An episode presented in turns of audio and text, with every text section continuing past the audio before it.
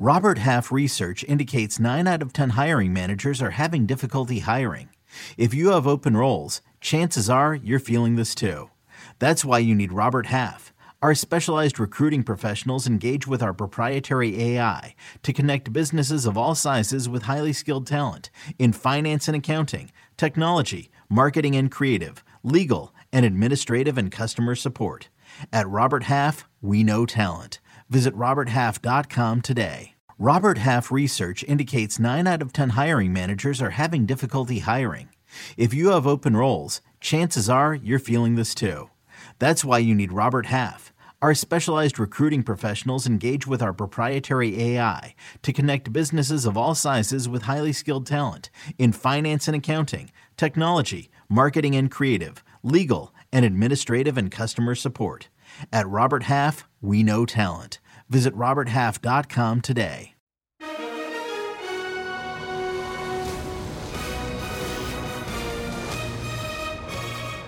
Welcome back to Calcio e Cappuccino this week, now available wherever you get your podcasts.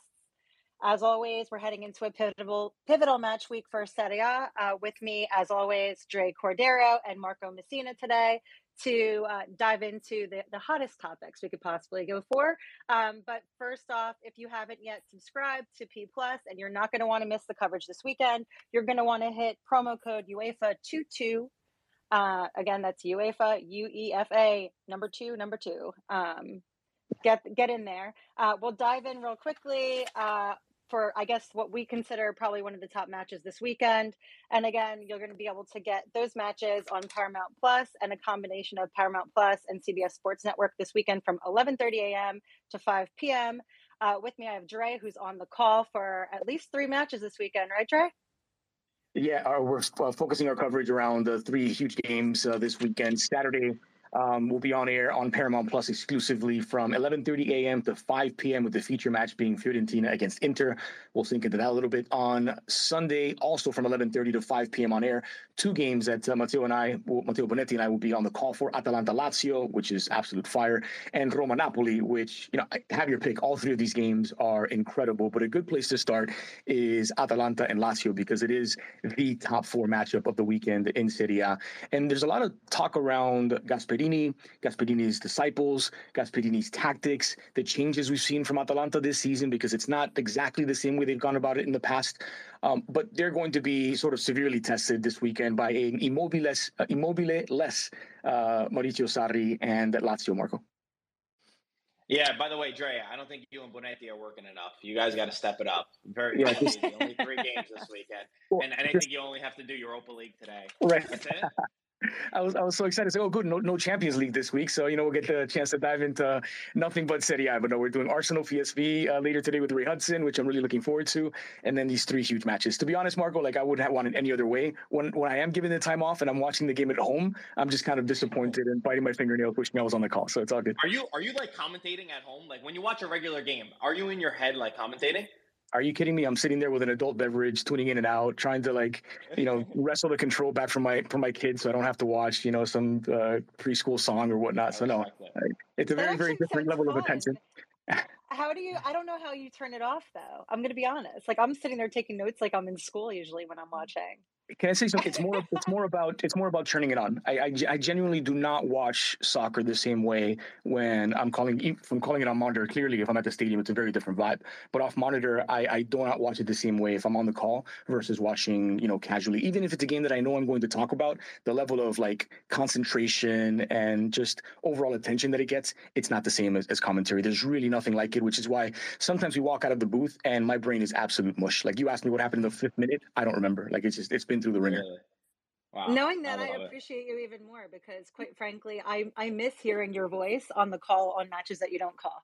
It's like this familiarity. Like I'm like, where's Dre? I love that. I like to think it's like a Stockholm syndrome. Like people have heard us on Serie A so much that it just doesn't sound the same when, when we're not on it. But uh, but I'll take the compliment. I'll just shut up and take the compliment. Uh, my, my, mom will text me randomly and be like, "How come Dre and Matteo are not on? I can't listen anymore." So there we go. Yeah. Uh, all of our commentators are wonderful. I don't want to disparage any of them. Uh, so let's dive into Atalanta against Lazio. How? I mean, obviously, Immobile being out is a big miss, but let, us begin with Lazio because I think we have a lot to talk about with Atalanta and with Gasperini. With Lazio, there's been some experimentation with, you know, Sergej Milinkovic-Savic potentially filling in as an emergency center forward at times. It looks like, at least in the projected lineups, it'll be Felipe Anderson to fill in. It's been a long time since Felipe Anderson has been consistently good at his natural position, let alone as a center forward. And so are Lazio in serious trouble in the absence of, of Immobile, or do they have enough um, to stay competitive for a top four, top six spot?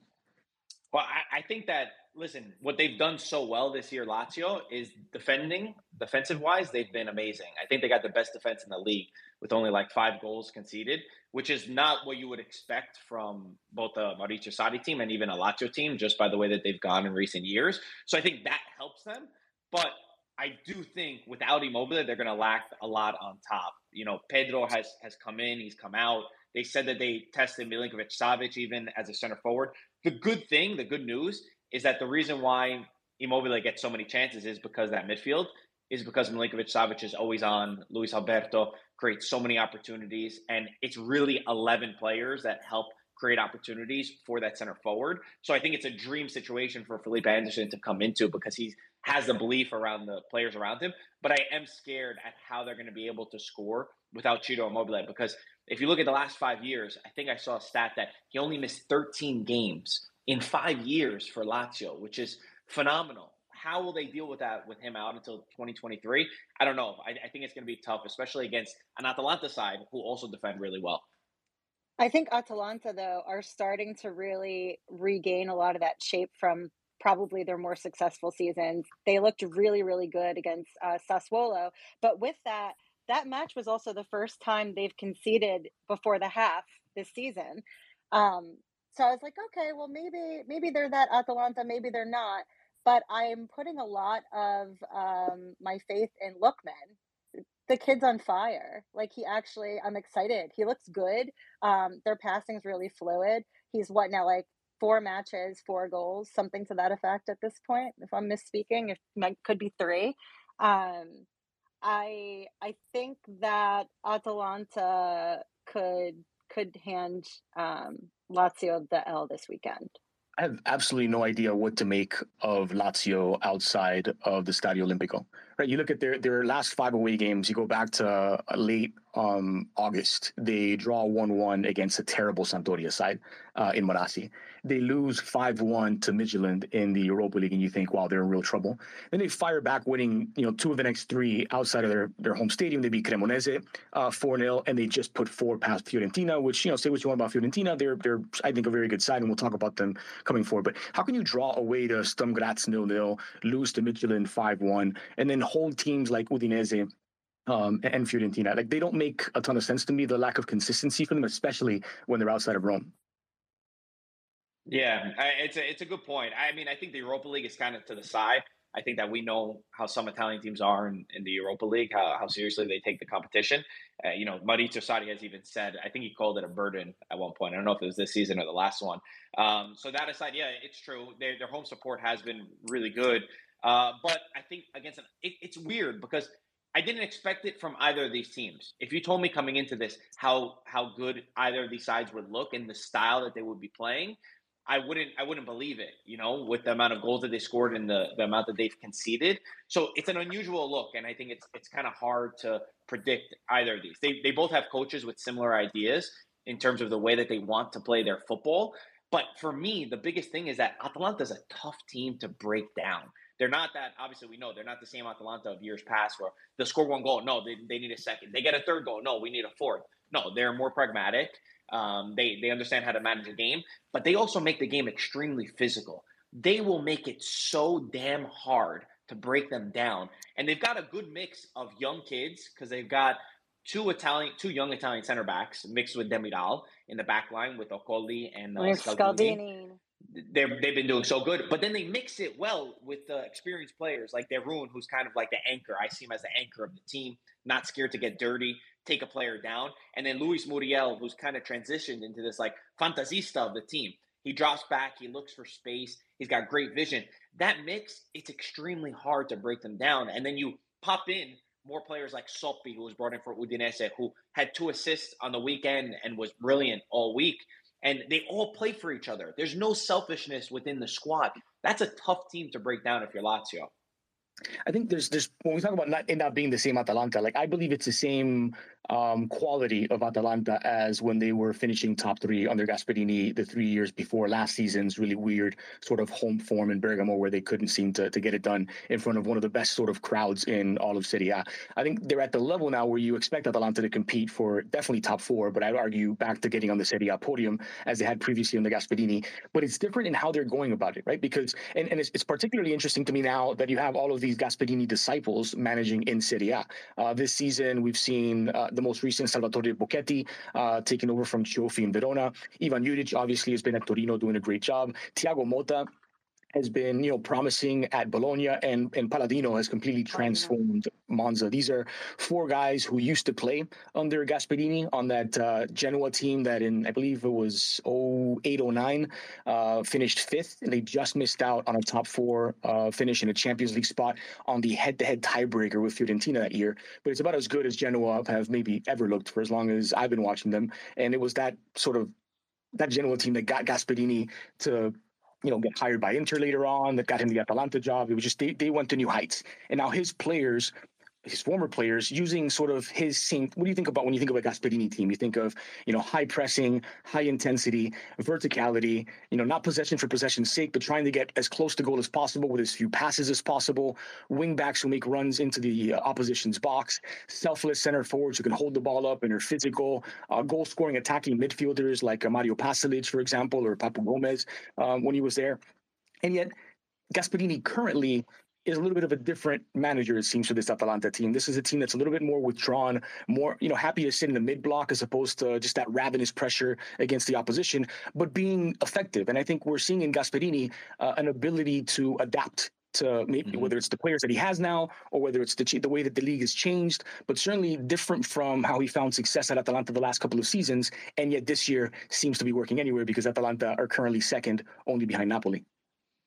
I think what's so funny about that is that I, I, think about like when you say that, and, and I have the same feeling about Gasperini's disciples, these guys are leading on. I think back to when I was taught Serie A and taught calcio by my dad and my grandpa and all the guys around me, and they used to tell me, "Oh, this coach is from Sacchi because Sacchi really reinvented right. things and he brought new ideas to Italy." And I think Gasperini kind of brought that as well. Like we didn't see those those types of formations, uh, you know, the three man backline as much, that sort of high pressing, and it goes through generations. There's obviously cycles, and then who leads down those.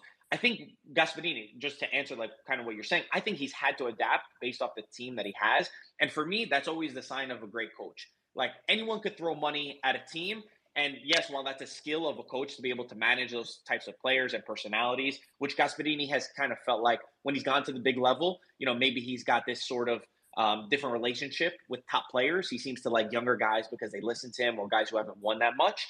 I think he's had to adapt based off the market that Atalanta has been.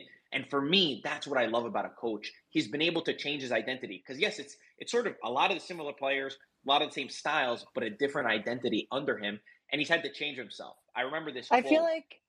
I sorry, ahead, I, I, remember this quote. Just the last thing. I, I don't remember who said it, but they said, you know, a great coach is like a great tailor. He needs to be able to adapt himself to the materials that he has at his display to be able to create a good suit. So I don't know that that popped into my head about Gasperini. You definitely you definitely heard that in Italian and translated to English because that, that has a very uh, Italian sort of ring Yeah. You're like that's clunky. That had to be Italian. but um, I think Probably. no, I think that's bang on. But the other thing with Gasperini, uh, to the point that he is such a good manager and he's able to be a little bit more nimble and adjust to the team that he has, is he also has, I think, this unmatched ability to instill confidence in the younger players that he brings on because their movements, like the chemistry that's in that squad, is not something that um, should be discounted. I, I think that you can see in their movement, their passing. It's fun to watch because they seem like they actually are a solid squad. And I think that a lot of that credit does go to Gasperini. Think about how important um, Papu Gomez was to the, the Atalanta team that was finishing top three consistently. Like he moves on, Atalanta are still successful. Think about how important Josip Ilicic was, you know, before he was dealing with his own personal issues and having his falling out with Gasperini. Ilicic is gone, and Atalanta continue to tick away. And they do it, you know, year in, year out, adding players that we're not that familiar with. Like Scalvini came up, I think he was a defensive midfielder. He spent most of his time, you know, actually getting first team minutes, part of a back line that, that is now, you know, two of the youngest three defenders I think you'll find in Serie A starting consistently, maybe something to do with the injury to Toloi, but Okoli and Scalvini on either side of Demiral, as is projected to be the starting back three against Lazio this week. Uh, maybe that's why he's had to change. Maybe that's why he's had to sort of back the team up a little bit, not be as aggressive, you know, maybe limit the the situations where you can put these players in a position to make a mistake. Um, but what I think is just so impressive is how, even in reinventing the squad, he still continues to compete above teams that have significantly higher payrolls and much more known players than what Gasperini has at Atalanta. And I would include Lazio, for example. Like Lazio are not anywhere near them right now. And I would say if you just looked at their squad, you'd take Lazio's squad over Atalanta in a pickup game, wouldn't you? Uh, 11, yeah. we talk about quality wise, yeah. But when when they have to go into a battle, I don't know. These these Atalanta guys, they're they're scary when when they they're play. Tough. Honestly, like I see how hard they hit, and they kind of mix that that sort of grittiness with technique. But yeah, it, you know, if you're looking at them one off, you choose uh, you choose Lazio's players because they're a little bit more technical. They like to move the ball a little bit more. That's that's kind of the style that I like. But no, it's a testament to, to both of both of the managers and both of the clubs because they both have that sort of identity, and I think that's why it leads to being such an exciting match between the two. So the reason I wanted to lead off with Atalanta and, and talk about Gasperini specifically is because we came across um, 442 magazine's uh, top 50 managers uh, earlier this week, and these lists are not meant to be taken seriously. Um, they're just sort of part clickbait and part, you know, just discussion topics to, to talk about who's been snubbed and do they have the right order. Um, so without taking it all too seriously, there are seven managers uh, that are currently in Serie A that were added uh, to 442's list of the 50 best managers in world football right now. And it's interesting because of the seven managers, only three have won a Scudetto, and they're sort of placed throughout. Like one, uh, the, the highest ranked is Stefano Pioli, fresh off of his Scudetto. Maybe a little recency bias there, but there's no question that what Pioli did with Milan last season was impressive, bringing about the end of that just over a decade long uh, title drought he's uh, fifth out of the 50. Then there's nobody else until you get to 23rd, and that 23rd is Gasperini, which has Gasperini ahead of Spalletti at 27, Mourinho at 35, Juric at 36, Vincenzo Italiano at 46, and Maurizio Sarri at 49. Sarri has won a Scudetto. Mourinho has won a pair of them, as well as all the other trophies that he won elsewhere. And Pioli won uh, a Serie A title. Neither Gasperini, nor Spalletti, nor Juric, nor Italiano have. What do you guys make of that particular ranking or that particular list? You'll notice that a guy who's won six Scudetti in his career is not among the top 50. And I can understand why Maxim, uh, Maximiliano Allegri was left out of this list. I think this list definitely suffers from a bit of recency bias, and fair enough, right? We're in 2022, the game continues to evolve, but uh, some of those snubs are pretty significant. Um, I think in, in speaking to just sort of Gasperini's style and things like that, um, I think that falling in line with more of that like attacking, pressing, like I like Italiano. I don't know that I would have put him that high in that list, quite frankly, but I do think he's deserving to be there. I think that's probably my top comp. I'm not. Okay, hang on, hang on. He's, so he's he's 40, he's 46 out of 50. He's so you wouldn't have him that high, but you would have him on the list. So is he 47, 48, 49, or 50? Like maybe, you don't have that many other options. Maybe he's like maybe he's like 49 for me. I don't know. I, I think that I would Spalletti for me would be higher. Um, Spalletti is the third. So so among among the among the current Serie A managers, you have Pioli one, Gasperini 2 mm-hmm. Spalletti three, Mourinho four, Juric five, Italiano six, and Maurizio Sarri seven. Is Sarri being disrespected a bit here? He's again one of only three of them that have won a, a trophy. Plays more attractive football than most of the, the managers on this list. Uh, again, this is 442 magazine, which I believe is based in England. So they'll, they'll have heavily weighed his sort of Chelsea stint uh, against him. But it, it, seems to me that Sarri would be higher on this among these seven managers. Certainly than Italiano, maybe even than over uh, uh Ivan Juric, as much as I like him. I'm going to be honest with you. I stopped reading the list after I saw Ancelotti was in second when he won La Liga and Champions League. I, I, I closed it out when they had Southgate at number 50. I thought, okay, we started the wrong way, but I just I just wanted to focus, focus this on just the managers that were currently in Serie A. They want us to talk about this. Uh, this is this is this is the whole goal, is to get us riled up. I'm not falling. Yeah. I'm like, was this the bait? And we took it because I feel like I feel some kind of way about what it. more But does yeah, I Ancelotti mean, need to do? Oh, come on, come on. Whatever. I mean, where would I did I didn't get a chance to look at it too closely. I quickly skimmed it this morning, but I did see mention of Conte, and so Yeah. there's certainly other Italian managers in there that are Oh, in for the sure. Prem. Um, I, no, they're, they're on. So Conte's on the list. Ancelotti's on the list. I just I just limited it to the Serie, the, the managers that are currently in Serie A, because that's what I found to be most interesting. That Pioli would be Yeah, that high up, that, that he would be the fifth best manager on the planet right now, um, and that there would be nobody, no other Serie A manager until Gasperini, who's probably not the guy who first comes to mind for most uh, fans when you think of the top managers in Serie. A, even though he, in my opinion, absolutely deserves to be one of the top three. I think contextually though, Dre, do you think they got the current Prem manager bump? Some of those like Conte, or you think that it, it's warranted? I think the list is utterly ridiculous. I was more interested in what your opinions were. Tell me how you really feel. I think it's absurd. Um, no, I I appreciate that. That's hysterical. It it feels like this is probably a good time to, to take our first Take a break and come back to yeah. preview the two games that we'll have, well, two of the games we'll have this weekend: Fiorentina Inter and Roma Napoli. You know, And if you haven't yet subscribed to P Plus, your promo code for a free month is UEFA twenty two. This episode is brought to you by Progressive Insurance. Whether you love true crime or comedy, celebrity interviews or news, you call the shots on what's in your podcast queue. And guess what? Now you can call them on your auto insurance too with the Name Your Price tool from Progressive. It works just the way it sounds. You tell Progressive how much you want to pay for car insurance, and they'll show you coverage options that fit your budget. Get your quote today at progressive.com to join the over 28 million drivers who trust Progressive. Progressive Casualty Insurance Company and Affiliates. Price and coverage match limited by state law. Okay, picture this. It's Friday afternoon when a thought hits you. I can spend another weekend doing the same old whatever, or I can hop into my all new Hyundai Santa Fe and hit the road. With available H track, all wheel drive, and three row seating, my whole family can head deep into the wild. Conquer the weekend in the all new Hyundai Santa Fe. Visit HyundaiUSA.com or call 562-314-4603 for more details. Hyundai, there's joy in every journey. Great. So our coverage on Saturday, uh, kicking off at 11:30 a.m. Eastern with Poppy Miller in studio. She'll have the usual cast of characters: Marco Messina, uh, who's with us today, uh, Mike Grella, Matteo Bonetti, um, is going to be the Fiorentina Inter matchup. And there is a report that Romelu Lukaku is just about to make his return. He trained uh, today with the team. Um, he should be at least on the bench for this one with a target for getting his first start in that big Champions League match against Viktoria Pilsen, where Inter could really sort of seal their their Champions League fate and, and progress to the next round. But focusing in on this weekend, uh, Inter's visit to the Artemio Franchi to take on Fiorentina, Lukaku could make an appearance off the bench. Um, but just your general thoughts on let's start with Fiorentina maybe because they're I think the most puzzling team in Serie A.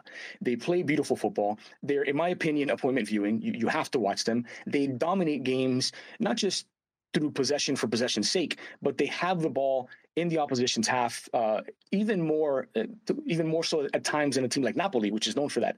Um, they create chances. They just can't seem to score and haven't found a Vlahovic replacement. Forget a Vlahovic replacement, something serviceable at the number nine position, right? Not, I'm not even asking for somebody who's going to give you the volume of goals that Dusan Vlahovic gave you. I just want somebody that you can start confidently. And they've tried, obviously, Cabral. Um, they tried Piatek, who has since moved on. They don't seem to. Ha- uh, they now have Jovic in that position, who basically is living off of one good season in the Bundesliga. They don't have a guy that could put the ball in the back of the net with some consistency. And when they're flying, when they're playing really, really well, they get goal contributions from all sorts of places, right? Like they're they they've lit it up against some teams. But what I mean is a guy who, when you're not playing all that well, can get it done by himself, or you know, could, like a, like a Vlahovic. There were games when Fiorentina weren't playing particularly well, but the ball came into Vlahovic in the final third. He took on three players and scored. There's nothing like that at Fiorentina right now, and they're really struggling to score goals with any consistency. and they've only won two games this season, and both of them are bottom of the table teams, Verona and Cremonese. I mean, for a team like Fiorentina, this is not what the expectations were. You know, they're finally back into Europe, which I think is one of the things that's that's hurting them. Um, I, I think that you know we're watching a team that's trying to manage three different competitions and a coach who Italiano, for as much praise as we've given him, he's also learning as we go along as well, and he's learning how he has to manage a team. I remember counting. I, I remember I was tallying up how many changes he was making every games in his first European matches. Now I lost count, but that's not easy for him.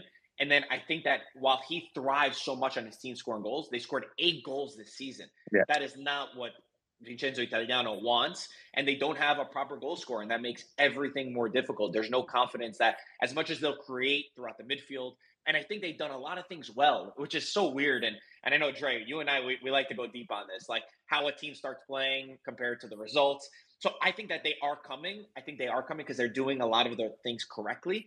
But where the goal is going to start forming, the only other positive that I see from them, besides you know the possession, I think they have like the fourth most, fourth or fifth most shots on target. Dre, maybe you know better than I do. Uh, which is, you know, there are good things coming. Is Kouamé on the wing? He's been one yeah. of the, the bright spots for me. That he looks exciting. He's been good at dribbling. I, he's got their most goals, which is only like two, but so it's not saying too much. but so he's the only he's the only he's the only Viola player that has scored more than once in A this season. They have eight goals by seven different goal scorers, right? The rest of it is is spread out. Some midfielders, some defenders have scored goals. And so I think the really concerning sign, like, yes, you can take a more and, and I appreciate you taking the optimistic uh, look on it, which is, hey, they're creating chances, they're dominating possession. This will eventually tilt back in their favor. And I worry that it's the opposite. I worry that it's without a dependable number nine because you know even their wide players while they can score goals when everything is clicking listen they put five goals past hearts in the europa league the, the last uh, home game um, for them a 5-1 win. So when everything is clicking they can get goals from a bunch of different places. But when it's not necessarily then i think this may just be what fiorentina is a team that has the ball that creates a ton that will shoot a bunch but they're not the greatest shots or the greatest you know sort of shot takers. How long do you wait for that tilt optimistically to happen. You know, right now, to place things contextually, they're sitting in 13th, one spot ahead of Monza, who also had a really abysmal start um, until Motta got on board. So it's just interesting to see a team that has so much promise have such a well, other than the service issue, somewhat unexplicable um, like just sort of dissolving over last season to this one. You know, the fact that Vlahovic makes that much of a difference for that entire squad kind of points to some other issues. Are you alluding to sacking Vincenzo Italiano? Yeah. no, absolutely not. I actually I was about to flip think, out. I think we need to have more of these sort of younger um, like managers with some grinta that want to get things happening and popping off. I just want to see it, you know, maybe happen more successfully than it is this season for them. Jovic is injured as well, right? I do not have Jovic as. In, well, hang on, he, got, he went off. He went off injured in their in their match against Lecce. Um, I didn't get a chance to see how how serious. I mean, not that. yeah, so he is. He is. He, he, he, so he's one of three players missing, and I, I, would argue that these are three sort of important players when it comes to creating goal scoring chances. Um, Sottil is absent. He's been uh, really good for them when he's been healthy. Uh, Castrovilli has been dealing with a long term injury. We haven't seen him in a minute, and Jovic would be the other one. Even though Jovic hasn't really shown us anything to say that he's you know the one dependable guy that without him they can't sort of function. But neither has Cabral been. Neither was Piatek when he was there. They just really don't have that guy at the moment. Uh, on the Inter side, Lukaku's return is massive, and and it comes at a moment when Barcelona seemed to be the best thing to happen to Inter, right? Because Inzaghi was being heavily questioned. There was talk about, you know, sure, Allegri uh, doing as, as poorly as, as Juve had done, maybe took some of the pressure off of Nerazzurri. But at the beginning of the season, they were sort of the odds-on favorites to win the Scudetto this year. They didn't look like a Scudetto contender. Two games against Barcelona, two wins against Barca have changed a lot for them. And now they get back the guy that was supposed to be sort of a difference maker from falling just short last season, where Inter could have very easily been champions last year.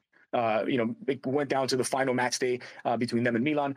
Um, I think La, uh, La, Lukaku was brought in to be that difference maker, that tilting point, and now he returns with Inter sort of rediscovering themselves at just the right moment. I think that Inter have turned things around, and you know the recent results in in Serie A. I think the wins against Sassuolo, uh, against Salernitana, also Lautaro Martinez getting back on the score sheet. He was doing a lot, kind of like you know, not to say it's like Fiorentina, but he was doing a lot of the right things. He was constantly getting himself in the right positions. He just couldn't buy a goal, and now he's getting back on track. But I think that the biggest thing is it's the attitude of the team. And I listened to Bastoni's uh, press conference after their last match, yeah, against Salernitana, and he said, you know, we had a moment of reflection within the squad where we realized we were complaining too much. All the players were arguing, we were pointing fingers at each other, and I think that's one of the things we've talked about a lot here is that you would see Barella pointing at Bastoni and Skriniar pointing at Lautaro, which is not what you want in a group atmosphere, especially when things are going wrong. And Bastoni said, we, we brought the entire group together and we said, guys, enough excuses. Let's get together. Let's bring this back on track because they have the quality within their squad.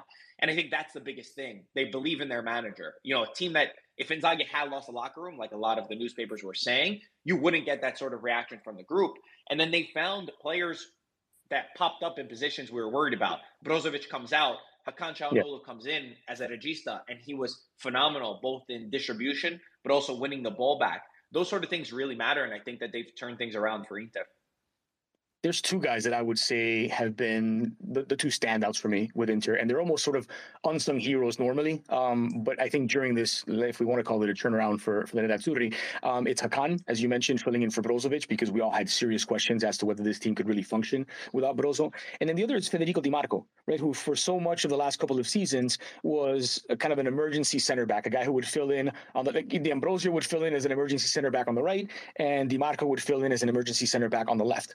Now, Di Marco, both for Italy and for Inter is getting to play where he feels more comfortable as a wingback, where he can be adventurous, where he can get forward and attack, and he's turned that into goals, into assists. Yeah, he leaves some spaces at the back. They've got three good center backs there to so, sort of help, and he plays on Bastoni's side. Um, so I think Di Marco and Hakan Çalhanoğlu have been the two just the ones that really have shined over this period when you know it, was going to tilt into a season one way or the other. Either they were going to be look, looking like a team that may have to change managers uh, next summer, if not earlier, or a team that really can compete for the Scudetto, can try and challenge to catch up uh, with with Napoli and with Atalanta at the top. That said, they're currently seventh.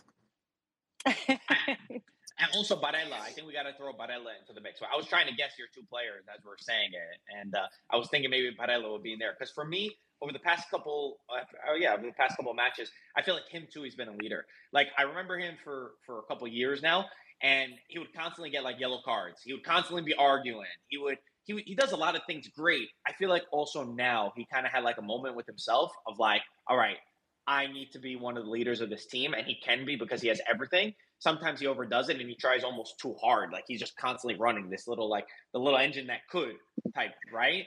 And you know, it's it's worked but it's also been against him. And I think now I'm seeing like such a maturity from him that, that he's one of the best players to watch for me in the midfield. We talked about Fiorentina getting sort of goals from everywhere and nowhere at the same time because it's it's only eight goals. Um, with Inter, you see you see Inzaghi's imprint and, and, how things have changed. In that, I think under Antonio Conte, much more dependent on the two men up top, uh, Lukaku and Lautaro, uh, Hakimi was a guy who got them a ton of goals um, in the Scudetto season uh, two years back. Uh, this year, they're getting major goal scoring contributions, I think, from the midfield, right? So almost half their goals have come from uh, midfielders and wingbacks. Lautaro, Dzeko, Correa, and Lukaku combined for 10 goals in Serie A so far. Barella, Brozovic, Dumfries, Hakan, and Di Marco combined for eight goals as well. So you're seeing a team that, yeah, they can defend well. They, they always have been doing that, although they haven't, I don't think, kept a lot of clean sheets uh, at home of late. Um, so they're playing well overall, but they're also finding goals from unexpected places. Like you don't expect for necessarily, you know, uh, Brozovic, Barella, and Di Marco to be getting goals in Serie A, and they have. Yeah, I feel like DiMarco for me though started to emerge more as like, hey, he might be a much better player than I initially thought, especially for Italy, and that could have just been subject to my biases against Inter initially, but I feel like a lot of that spilled over where he's he, I, he's much better than I had initially thought. I'm going to be honest. We're, we're nothing if not transparent, as you admit to your biases against uh, yeah. Inter. And you know what? You're not alone. Listen, when when Udinese um, beat uh, Inter a couple of weeks back, uh, Deulofeu gave an interview where he was talking about sort of the strengths and weaknesses of Inter, and he called Di Marco one of their weaknesses. He says that you know he's, he's a little too adventurous. He leaves spaces at the back that you can exploit. When I mentioned him playing on the same side as Bastoni, Bastoni is himself a very adventurous center back. He's one of the most, especially when he's playing well, one of the most attacking central defenders that I've ever seen. And you can afford to do that when you have three at the back. You know, one of those guys could, could get forward. One of the midfielders drops in to help, especially if, if Brozovic is there, who can almost become an auxiliary center back. But Di Marco, who was sort of highlighted as a, as a weakness by one of the opponents after the loss to Udinese, um, has looked over the last couple of games, big moments against you know Barcelona and and for Italy, like a real strength on this intersect. I wish they let Di Marco respond right there. They should have showed that video of Deulofeu and just been like, "All right, what's this guy?" That's a hey, listen, I would start. Deulofeu can do no wrong right now. He's playing out of his mind, and Udinese are brilliant. Even, even if not no longer, you know, top three like they were uh, just a couple of weeks ago. Deulofeu can say whatever he wants, and they'll get no reproach from me. Let's let's move on to Roma Napoli because that's going to be the last game that we have full coverage around this weekend. It's sixth place Roma against the league leaders Napoli, and I'm impressed that we've made it this far without mentioning Napoli once because I feel like that's where we've gotten the most joy so far this season, and we have waxed poetically about them. Best for last, Dre. Best for last. well, in that case, then let's let's begin with Roma and the absence of Dybala um, and and Mourinho, who's again midway of this the, the seven top managers in Serie A, according to four four two. Mourinho, the most successful among them, is smack in the middle of that. So, how do you assess the job that Mo has done this year with uh, the Giallorossi? Listen, I, I we, we got into this discussion a little bit with the rest of the crew, and uh, a lot of people being negative about Roma's uh, playing style, or it's not entertaining, or it's not exciting, blah, blah, blah, blah, blah, blah, blah. The end of the day, are they playing the best? No. Should they be scoring more goals compared to the chances that they have? Yes. But they are in fourth place, and I know that this is a huge if, but if they did get a result against Napoli, I mean, they're right there competing, and the goal is to get into Champions League. I'm not saying everything is perfect. There's a lot of things that need to be improved. I think players last year that uh, that stepped up haven't at that same level. Tammy Abraham being one of them, who at the moment just you know he can't get his rhythm going. But I do believe in him. I think again uh, when things click, and maybe Dre, you're going to say I'm an optimist again, like my Fiorentina thing. But I think when things click, I think that he's going to start scoring in scoring goals, and that's when things will look a lot better. Zaniolo's another one who, I mean, you give him 100 balls and, and the guy is not able to finish into the back of the net unless when it's off sides, and then that's when when he's able to finish. Um, even Pellegrini, who for me, I love him. I love him so much. And I know he scored um, at the weekend, but he hasn't been that same level. So they're suffering from that sort of aspect, that individual aspect, but they're still in fourth place. So again, I think that they are doing a lot of the things the right way. And they're another one of those teams that I see as difficult to beat when you go one on one because they're not scared to make things dirty. So that, that's where I stand on Roma. I think though the way that things are shaping up thus far, we're just getting into the spicy part of the season right before we head into World Cup, and I feel like a lot of things will shift this weekend, particularly.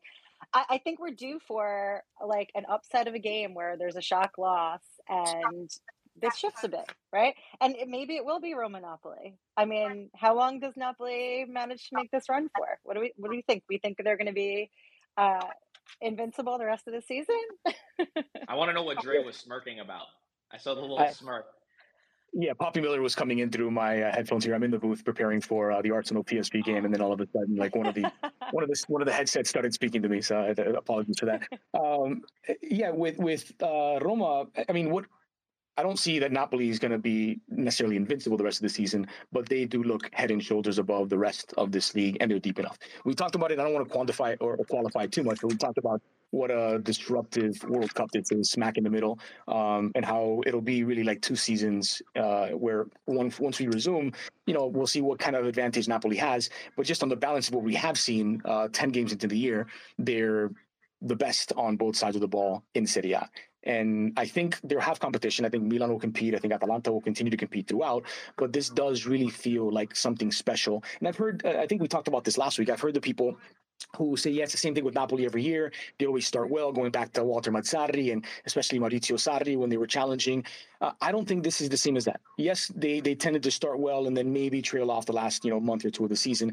But this has looked different. The way that they've dominated teams, not just uh, domestically, but in continental competition. Champions League, yeah. The, way the way they've swapped uh, players in, and those players look like they've been there for a decade. Cavada and Min-jae, uh, especially now, even losing Anguissa like they have to an injury for I think uh, a month after a couple of weeks.